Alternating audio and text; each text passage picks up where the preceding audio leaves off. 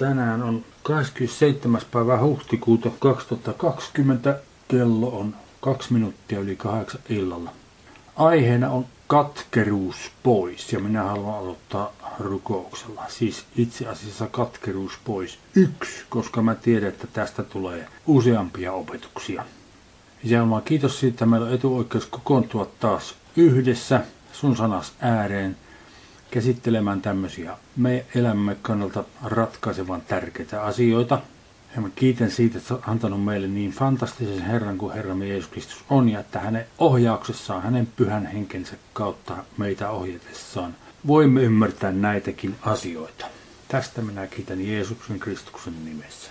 Ja tästä aiheesta sen verran, että kun pelkoa käsiteltiin neljään kertaan ja nyt toinen yhtä hankala aihe meidän elämässämme, joka aiheuttaa siis hankaluuksia, on katkeruus. Ja haluan tähänkin perehtyä perusteellisesti. Nyt pelkoa ja katkeruutta kun verrataan. Pelko on siinä mielessä helpompi, että se tunnistetaan paljon helpommin. Käynnisti katsoen kaikki, jotka pelkeävät jotakin, tietävät sen itse. Ja usein jopa helposti myöntävätkin sen. Eli se on enemmän näkyvillä. Että onko se sen helpompi pistää pois, sitä minä en tiedä. Mutta katkeriudessa on semmoinen hankaluus, että se ei meinaa näkyä. Jotenkin ihmisen mieli tottunee ilmeisesti siihen, ettei huomaa sitä hyvin usein ollenkaan että on siis katkera. No nyt tässä asiayhteydessä, kun mä tätä rupesin miettimään ja kyselemään herralta, mistä on kysymys ja kuinka tämä tehdään, rupesi tulemaan paljon asioita ja sitten saattaa olla, että ne voi tuottaa hämmästystä ja kysymyksiä. Ja sitten keskustelin tästä muutenkin Antin kanssa, että näissä kokouksissa, jotta saataisiin keskustelua syntymään, niin täytyy miettiä tätä. Ja nyt tulimme siihen tulokseen, että mä koitan pitää tämän sen verran lyhyen, että voidaan keskustellakin. Ja sitä varten toivon, että mitä teillä olisi kysyttävää, niin pitäkää mielessä tätä, kirjoittakaa ylös, että voidaan ainakin jossain määrin opetuksen jälkeen keskustella siitä. Ja nyt aloitamme Efesolaiskirjeen neljännestä luvusta jakesta 29. Siellä sanotaan, mikään rietas tarkoittaa huono tai kelvoton. Mikään huono tai kelvoton puhe älköön suustanne lähtekö. Vaan ainoastaan, sanalla ainoastaan ei ole vastinetta tekstissä, vaan sellainen, mikä on rakentavaista ja tarpeellista ja on mieluista. Heikohko käännös mielestäni.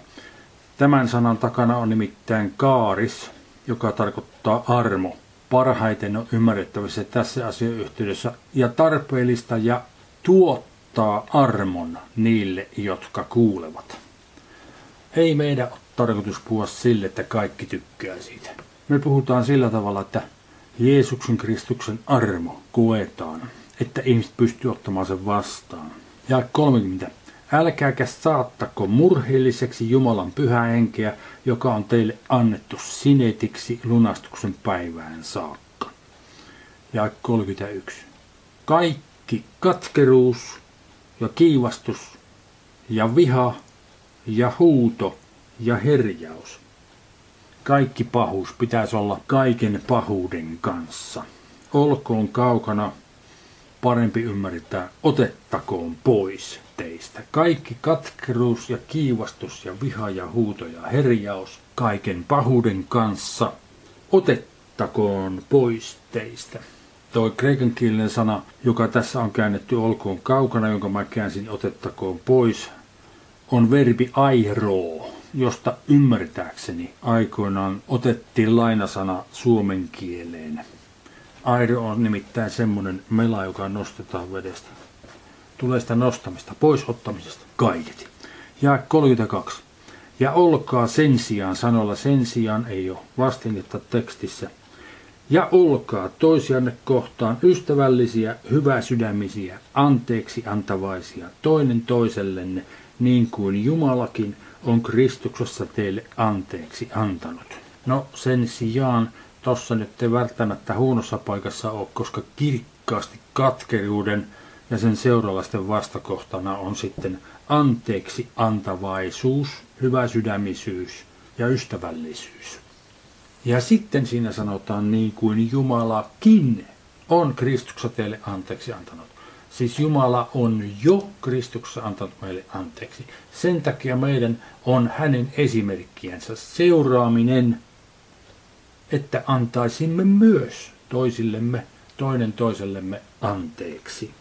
Katsotaan Matteuksen 18. luku. Pietari kysyy tästä aiheesta Herralta Jeesukselta Kristukselta ja kesä 21. Siellä sanotaan, silloin Pietari meni hänen, Jeesuksen tykönsä ja sanoi hänelle, Herra, kuinka monta kertaa minun on annettava anteeksi veljelleni, joka rikkoo minua vastaan? Ihanko seitsemän kertaa? Jeesus vastasi hänelle, minä sanon sinulle, ei seitsemän kertaa, vaan seitsemänkymmentä kertaa seitsemän, siis aika monta kertaa. Käysti kattoon aina olisi syytä antaa anteeksi. Nyt, jotta ymmärtäisimme mistä on kysymys, haluan kiinnittää teidän huomionne tämmöiseen todellisuuteen, että Aaramin ja Kristuksen tasapainoon meidän elämässämme. Ja lähdetään tätä käsittelemään roomalaiskirjan 5. 12. Sen tähden niin kuin yhden ihmisen tämä on Adam. Aadamin kautta synti tuli maailmaan ja synnin kautta kuolema. Niin kuolema on tullut kaikkien ihmisten osaksi, koska kaikki ovat syntiä tehneet. Siis alussa Jumala sanoi Aadamille, että kaikista muista paratiisin puista te voitte syödä, mutta tästä hyvä ja pahan tiedon puusta älkää syökö. Nimittäin sinä päivänä, kun te siitä syötte, pitää teidän kuulemalla kuoleman. Sitä ennen Lucifer oli langennut jo ja Jumala oli asettava joku ehto sinne ymmärtääkseni. Jatketaan. Ja 13. Sillä jo ennen lakiakin oli syntimaailmassa, mutta syntiä ei lueta, missä lakia ei ole. Kuitenkin kuolema hallitsi Aaramista Moosekseen asti niitäkin, jotka eivät olleet syntiä tehneet samankaltaisella rikkomuksella kuin Adam, joka on sen, Kristuksen, esikuva, joka oli tuleva. Sana rikkomus tässä on parabaasis. Para tarkoittaa ohi ja baasis tulee astumisesta. Eli ohi astunta. Se edustaa tahallista pahan tekemistä tai tahallista tottelemattomuutta, tahallista syntiä. Ja 15. Mutta armolahjan laita ei ole sama kuin lankeemuksen, sillä joskin yhden Aadamin lankeemuksesta – Tämä on poraptooma. Samantyyppinen sana tarkoittaa ohi putoaminen tai kaatuminen. Ymmärtääkseni vielä voimakkaampi sana kuin tuo parabaasis. Mutta samaan suuntaan on tahallisesta pahanteosta tai tottelemattomuudesta kysymys. Monet ovat kuolleet, siis armolahjalaita ei ole sama kuin lankeemuksen, sillä joskin yhden Aadamin lankeemuksesta monet ovat kuolleet, niin paljon enemmän on Jumalan armo ja lahja yhden ihmisen, Jeesuksen Kristuksen armon kautta ylenpalttisesti tullut monien osa. Eikä lahjanlaita ole niin kuin on sen, mikä tuli yhden synnintekijän Aadamin kautta, sillä tuomio tuli yhdestä ihmisestä, Aadamista, kadotukseksi, mutta armolahja tulee monesta rikkomuksesta taas paraptoma, ohiputoaminen monesta ohiputoamisesta vanhuskauttamiseksi. Ja jos yhden ihmisen, Aadamin lankemuksen, paraptoma, ohiputoamisen tähden kuolema on hallinnut yhden kautta, niin paljon enemmän ne, jotka saavat armon ja vanhuskauden lahjan runsauden, tulevat elämässä hallitsemaan yhden Jeesuksen Kristuksen kautta. Niinpä siis samoin kuin yhden ihmisen Aadamin lankeemus ohiputoaminen on koitunut kaikille ihmisille kadotukseksi, niin myös yhden ihmisen, Jeesuksen Kristuksen, vanhuskauden teko koituu kaikille ihmisille elämän vanhuskauttamiseksi. Sillä niin kuin yhden ihmisen, Aadamin tottelemattomuuden kautta monet ovat joutuneet syntisiksi, niin myös yhden Jeesuksen Kristuksen kuuliaisuuden kautta monet tulevat vanhuskaiksi. Ja nyt nämä sanat tottelemattomuus ja kuuliaisuus. Tottelemattomuus on para koe, para taas ohi, ja koe tarkoittaa kuuntelemista tai kuulemista, eli ohi kuunteleminen. Ja sitten kuuliaisuus, Kristuksen kuuliaisuus, hypakoe, tarkoittaa tottelevaista kuuntelemista. Kuuntelee siihen pisteeseen asti, että tekee mitä pyydetään. Hypa tulee etuliitteestä hypo tai prepositiosta hypo, joka tarkoittaa alle, tai siis alistumisesta on kysymys. Kuunnella siten, että alistuu jonkun tahtoon, niin kuin Jeesus Kristus alistui Jumalan tahtoon. Sitten lyhyesti näistä samoista asioista sanotaan vielä ensimmäisen korintolaskirjan 15. luvussa ja 21. Sillä koska kuolema on tullut ihmisen kautta, niin on myöskin kuolleiden ylösnousemus tullut ihmisen kautta. Sillä niin kuin kaikki kuolevat Aadamissa, myös Jeesus Kristus itse kuoli Aadamissa, niin myös kaikki tehdään eläväksi Kristuksessa. Mutta jokainen vuorollaan esikosina Kristus, sitten Kristuksen omat hänen tulemuksessaan. Siis Kristus on jo ylösnoussut sillä lopullisella tavalla, niin kuin me kaikki muutkin tulemme ylös nousemaan. Sen takia voimme ajatella hänen olevan meidän isoveljemme. Hän on ensimmäisenä kuolleesta ylösnoussut. Sillä tavalla, kun Jumala on suunnitellut, se ylösnousemus tapahtuu. No sitten harkitaan tässä, minkä takia Adam joutui semmoiseen tilanteeseen, että syötyään siitä hyvän ja pahan tiedon puusta hän kuoli.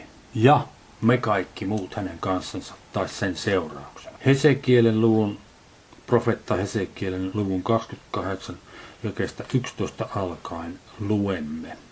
Ja minulle tuli tämä Herran sana. Ihmislapsi, viritä itkuvirsi Tyylon kuninkaasta. Nyt Tyylon kuningas edustaa tässä Luciferia. Tämä on kuvannollista kieltä aika suuressa määrin, mutta tämä on tämä pätkä tässä on kuitenkin aika selkeä, minun mielestäni aika selkeä, että luetaan se vaan. Ihmislapsi, viritä itkuvirsi Tyyrun kuninkaasta ja sano hänelle, näin sanoo Herra Herra, sinä olet sopusuhtaisuuden sinetti, täynnä viisautta, täydellinen kauneudessa. Siis Lucifer on se kauneuden arkkienkeli. Ja 13. Ja Edenissä Jumalan puutarhassa sinä olit. Siis nyt ei puhuta ihmisestä, kun ainoat ihmiset, jotka oli Edenin puutarhassa, olivat Adam ja Eeva. No nyt jos tämä Tyyryn kuningas oli siellä, niin ei voinut olla kumpikaan noista eikä mikään muukaan ihminen. Edenissä Jumalan puutarhassa sinä olit, peitteenäsi olivat kaikki naiset kalliit kivet, karneolia, topaasia, jaspista – krysoliittia, onyksia ja berylliä, safiiria, rubiinia ja smaragdia sekä kultaa olivat upotus- ja syvennystyöt sinussa. Valmistetut sinä päivänä, jona sinut luotiin. Sinä olit kerupi, laajalti suojaavainen, ja minä asetin sinut pyhälle vuorelle. Sinä olit Jumal-olento ja käyskentelit säihkyväin kivien keskellä. Nuhteeton sinä olit vaellukseltasi siitä päivästä, jona sinut luotiin siihen saakka, kunnes sinussa löydettiin vääryys. Suuressa kaupankäynnissäsi tulit sydämesi täyteen väkivaltaa ja sinä teit syntiä. Niin minä karkoitin sinut häväistynä Jumalan vuorelta ja hävitin sinut suojaava kerupi pois säihkyväin kivien keskeltä. Siis Luciferin tehtävä alun pitää oli olla Adamin ja Eevan suojana siellä paratiisissa ja sitten heidän jälkeläistensä ja koko ihmiskunnan niin edelleen. Se oli Jumalan alkuperäinen suunnitelma. Ja 17. Sinun sydämesi ylpistyi sinun kauneudestasi. Ihanuutesi tähden sinä kadotit viisautesi. Minä viskasin sinut maahan, annoin sinut alttiiksi kuninkaille heidän silmän herkukseen paljoilla synneilläsi, tekemällä vääryyttä kaupoissasi, sinä olet häväissyt pyhäkkösi. Niin minä annoin sinun keskeltäsi puhjeta tulen. Se kulutti sinut, ja minä panin sinut tuhkaksi maahan kaikkien silmää edessä, jotka sinut näkivät. Kaikki tuttavasi kansojen seassa ovat tyrmistyneet sinun tähtesi. Kauhuksi olet sinä tullut, eikä sinua enää ole hamaan ikiaikoihin asti. Eli siis Jakeessa 18 ja 19 puhutaan hänen tulevaisuudestaan. Se tarkemmin kerrotaan vielä ilmestyskirjan lopussa, mitä hänelle tapahtuu. Tässä vaikka puhutaankin imperfektissä, tämä on asia, joka tulee tapahtumaan tulevaisuudessa. No nyt, Lucifer on tämä, joka ylpistyy, halusi olla niin kuin Jumala ja näki mahdollisuutensa, kun Jumala loi ihmisen, Adamin ja Eevan. Näki mahdollisuutensa, koska Jumala oli antanut koko maailman vallan Adamille.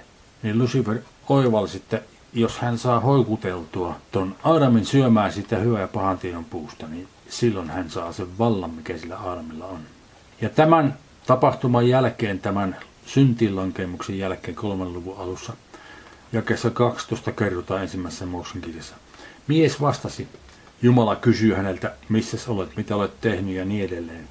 Mies vastasi, vaimo, jonka annoit olemaan minun kanssani, antoi minulle siitä puusta ja minä söin. Ei sanonut suoraan, että minä söin. Sanoi, että vaimo, jonka sinä annoit olemaan minun kanssa. Tämä on niinku sun syytäs, kun sä annoit mulle semmoisen vaimon, joka houkutteli minut, ja 13. Niin Herra Jumala sanoi vaimolle, mitä sä olet tehnyt? Vaimo vastasi, käärme petti minut ja minä söin.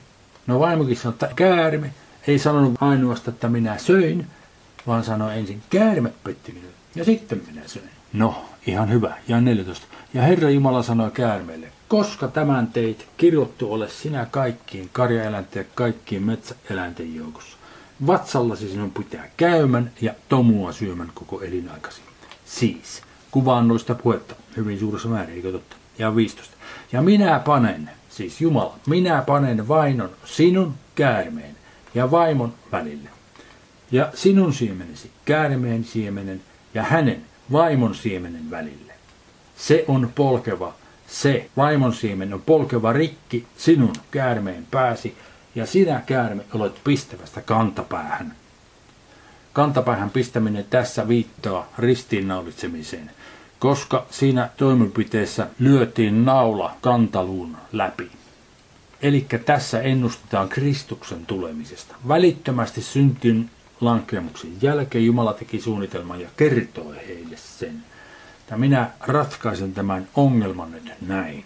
Tämän kuoleman ongelman ja ratkaisen tällä tavalla, millä lähetän mun pojan. Joka sitten selviää enemmän ja enemmän vanhan testamentin kirjoituksessa, kunnes tullaan evankeliumeihin, missä asia perusteellisesti käsitellään. Ja sitten vielä Uuden testamentin kirjassa kerrotaan meille, mitä me olemme Kristuksessa saaneet. Ja 16. Ja vaimolle hän sanoi, minä teen suuriksi sinun raskautesi vaivat, kivulla sinun pitää synnyttämään lapsia, mutta mieheesi on sinun halusi oleva, ja hän on sinua vallitseva. Ja Aaramille hän sanoi, koska kuulit vaimoasi ja söit puusta, josta minä kielsin sinua sanoen, älä syö siitä, niin kirottu olkoon maa sinun tähdet. Vaivaa nähden sinun pitää elättämään itseäsi sitä koko elinaikasi. Orjan tappureita ja ohdakkeita se on kasvaa sinulle ja kedon ruohoja sinun on syötävä. Otsasi hiessä sinun pitää syömän leipäsi, kunnes tulet maaksi jälleen. Siis kuoltuasi mätänet, kunnes tulet maaksi jälleen. Sillä siitä sinä olet otettu, sillä maasta sinä olet, ja maaksi pitää sinun jälleen tuleman. Siis, täällä sanotaan oikeassa 17, ja kirottu olkoon maa, sinun, Aadamin, sinun tähtesi. Siis, että maa on kirottu ja että täällä on kuolemaa ja kaikkia niitä vastoinkäymisiä, joita me täällä kohtaamme, niin sen syy on Aadamissa. Aadamin tähden se on kirottu. Nyt haluan selvittää teille pätkän mun muistiinpanostani, jotka on ensimmäisen Timoteoksen kirjeen luennoissa, koska nimittäin haluan selvittää tarkemmin ton Aademin ja Eevan aseman, mitä siellä nimittäin sanotaan. Ensimmäisen Timoteoksen toisella viikossa 13 sanotaan, sillä Aadam luotiin ensin, sitten Eeva. Eikä Aadamia petetty vaan nainen, gynee on kreikankielinen sana, petettiin ja joutui rikkomukseen. Tästä kerrotaan täällä Timotuksen kirjassa, koska se suuri käytännöllinen syy, minkä takia tämä on siellä mainittu, on, että Efesossa palvottiin semmoista epäjumalaa kuin Artemis, jonka roomalainen nimi oli Diana. Se oli siis semmoinen hedelmällisyyden jumala naishahmo, joka oli taivaasta pudonnut. Siitä oli tehty semmoisia patsaita, patsas naista, jolla on monta rintaa. Sellaista ne siellä palvelivat ja he ajattelivat, että nainen tuli ensin Ja mies sitten, että nainen on perheenpää ja Paavali antoi Timotokselle tarkat ohjeet, kuinka ohjata varsinkin johtajistoa tai hengellisen työntekijöitä heidän seurakunnassaan näiden asioiden suhteen, että he käyttäytyisivät ensinnäkin oikein ja pystyisivät korjaamaan tämmöisen epäjumalan palvomisen seurauksena syntyneen vääristymän heidän yhteiskunnassaan. No nyt kun tarkastellaan näitä jakeita 13, 14 ja 15, luetaan ensin ne läpi. 13. Sillä Adam luotiin ensin sitten Eeva, eikä Adamia petetty, vaan nainen petettiin ja joutui rikkomukseen. Mutta hän on pelastuva lasten synnyttämisen kautta, jos hän pysyy uskossa ja rakkaudessa ja pyhityksessä ynnä siveydessä. No nyt mulla on tossa toi sana joutui, se on toi krenkin sana kinomai, tarkoittaa syntyä tai tulla. Voidaan kyllä ymmärtää myös merkityksessä joutua novumin perusteella. Tämä verbi on tässä seuraavassa muodossa, se kinomaan muodossa gegonen, ikään kuin kekkonen, mutta gegonen. Ja sitten minä kirjoitin siihen sen kieliopillisen muodon, siis aktiivin perfekti, indikatiivin yksi kolmannessa persoonassa. Ja kyne pitäisi olla vaimo tässä. Kyne tarkoittaa kyllä nainen, mutta asiayhteyden perusteella se hyvin usein kirkkaasti viittaa vaimoon, niin kuin tässäkin, niin se voitaisiin käyttää sanalla vaimo. Siis tämä vaimo on tämän lauseen subjekti ja kegonen tämä verbi, joka käännettiin sanalla joutui, on lauseen predikaatti. Tämä tarkoittaa siis, että vaimo on tullut tai joutunut tai tuli tai joutui rikkomukseen. Ja 15. Mutta hän on pelastuva lasten synnyttämisen kautta. Jos hän pitäisi olla he, on monikossa. Jos he pysyvät uskossa ja rakkaudessa ja pyhityksessä ynnä siveydessä. Sitten toi pronomini hän jakeessa 15. Tällä pronomilla ei ole vastinetta kreikinkielisessä tekstissä.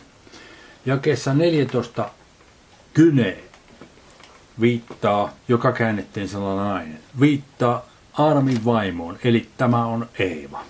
Eeva on lauseen subjekti ja sen lauseen ensimmäinen predikaatti on verbi joutui, eli Eeva joutui jakeessa 14. Ja toinen predikaatti, jonka subjekti edelleen on Eeva, on verbi, on pelastuva, jakeessa 15. Siis on pelastuva tarkoittaa Eeva on pelastuva. Suutsu, pelastua. Tuo kokonaiskin eyksitä terveeksi, se on mitä toisena tarkoittaa. Ja siinä on sen muoto, joka on tuollainen, ja se tarkoittaa, että Eeva pelastetaan tulevaisuudessa. Se on mitä tämä sana tarkasti tarkoittaa. Ymmärtääkseni meillä on seurakuntia, jossa ajatellaan, että naiset yleisesti ottaen pelastuvat lasten synnyttämisen kautta ja sen takia he synnyttävät paljon lapsia. Ja kesä 15 puhutaan siis Eevan pelastumisesta. Tässä ei puhuta kenenkään muun naisen pelastumisesta. Roomalaiskirjan 10. luvun ja 90 perusteella kerrotaan, miten sekä miehet että naiset pelastuvat iankaikkiseen elämään. No miksi Eeva sitten pelastuu lasten synnyttämisen kautta? Sitten siinä on ehto, tai siltä se ainakin vaikuttaa. Jos hän pysyy Tämä on sana meno, tarkoittaa pysyä, jäädä tai viipyä. Ja taas siinä on se muoto, joka tarkoittaa, jos he pysyivät, siis Adam ja Eeva, jos he olivat pysyneet, tahi jos he olisivat pysyneet. Kaikki nämä mahdollisuudet on kääntää tuo muoto, mikä tuossa on tuosta sanasta. Tämä on monikossa ja se viittaa Aadamin ja Eevaan jakeesta 13. Jos he pysyivät uskossa, rakkaudessa, pyhityksessä sekä terveessä mielessä ja hankkivat lapsia ja hoitivat ja kasvattivat nämä, pelastetaan hänet, eli Eeva, ja kaikiti myös Aadam. En näe mitään syytä, minkä takia ei myös Aadam pelastettaisi. Mutta tässä on korostus sillä naisella, että nainen on se, joka synnytti ne lapset. Jumala oli antanut heille lupauksen Messian tulemisesta, kun Jumala antoi tämän lupauksen. Ensimmäisen Moskinkin 3.15 ei ollut läsnä ketään muuta kuin Adam ja Eeva. He kuulivat tämän lupauksen ja he uskovat sen lupauksen ja he toimivat saamiensa ohjeiden mukaisesti ja käyttäytyivät siten, että synnyttivät lapsia, kasvattivat ne kunnolla ja niin edelleen. Äsken me luimme sen ensimmäisen Moskin kirjan kolmiaikainen pätkä 12-19, missä se ennustus oli. He uskoivat tämän lupauksen, hankkivat ja kasvattivat lapsia, joiden jälkeläistä tuli Jeesus Kristus, meidän vapahtajamme. No nyt, miten tämä liittyy anteeksi antamiseen?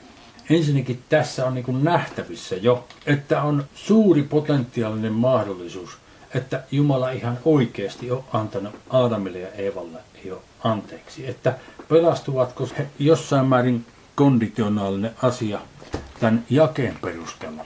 Mutta meidän kannaltamme sillä ei ole merkitystä niin paljon.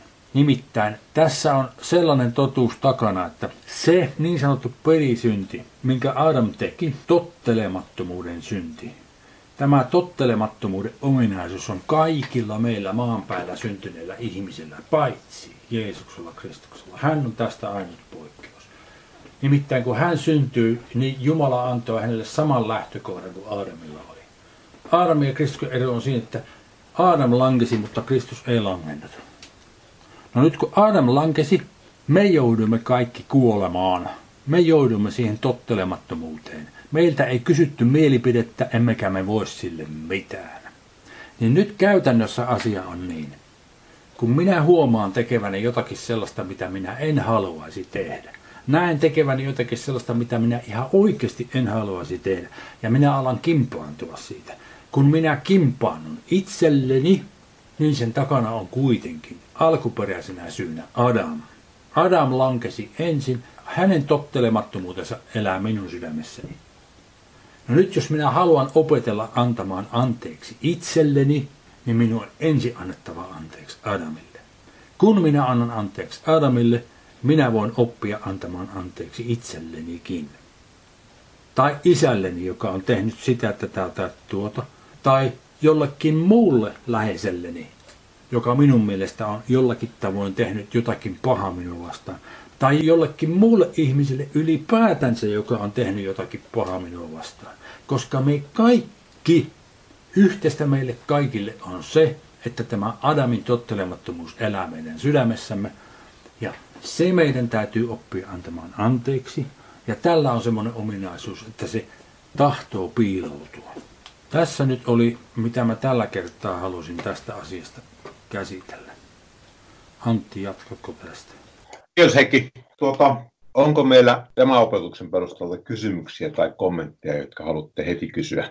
No oliko siis niin, että ikään kuin se katkeruus on vähän niin kuin sama asia kuin tottelemattomuus vai? Siis tottelemattomuus on kaiken pahan tekemisen juuri. Se, ettei tehdä mitä Jumala haluaa, niin on syntiä. Ja se saa sitten kaikki nämä erilaiset muodot, joita hengellinen vastustaja käyttää tuhotakseen meidät, saadakseen meidät kääntymään Jumalaa vastaan kaikilla mahdollisilla keinoilla. Esimerkiksi katkeruus, kun sen syy on anteeksi antamattomuus.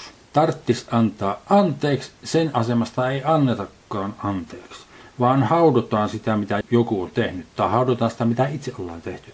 Ja sitten se katkeruus kasvaa ja se kasvaa, se muuttuu siitä niin kuin vihaksi ja kiivastukseksi ja lopulta se johtaa siihen, että tehdään jotakin todella pahaa ja ihan loppupisteessä siellä on sitten murha. Siis tottelemattomuus. Aadamilla ei ollut muuta mahdollisuutta tehdä syntiä kuin olla tottelematon. Eli syödä sitä puusta, mistä Jumala kielsi syömästä.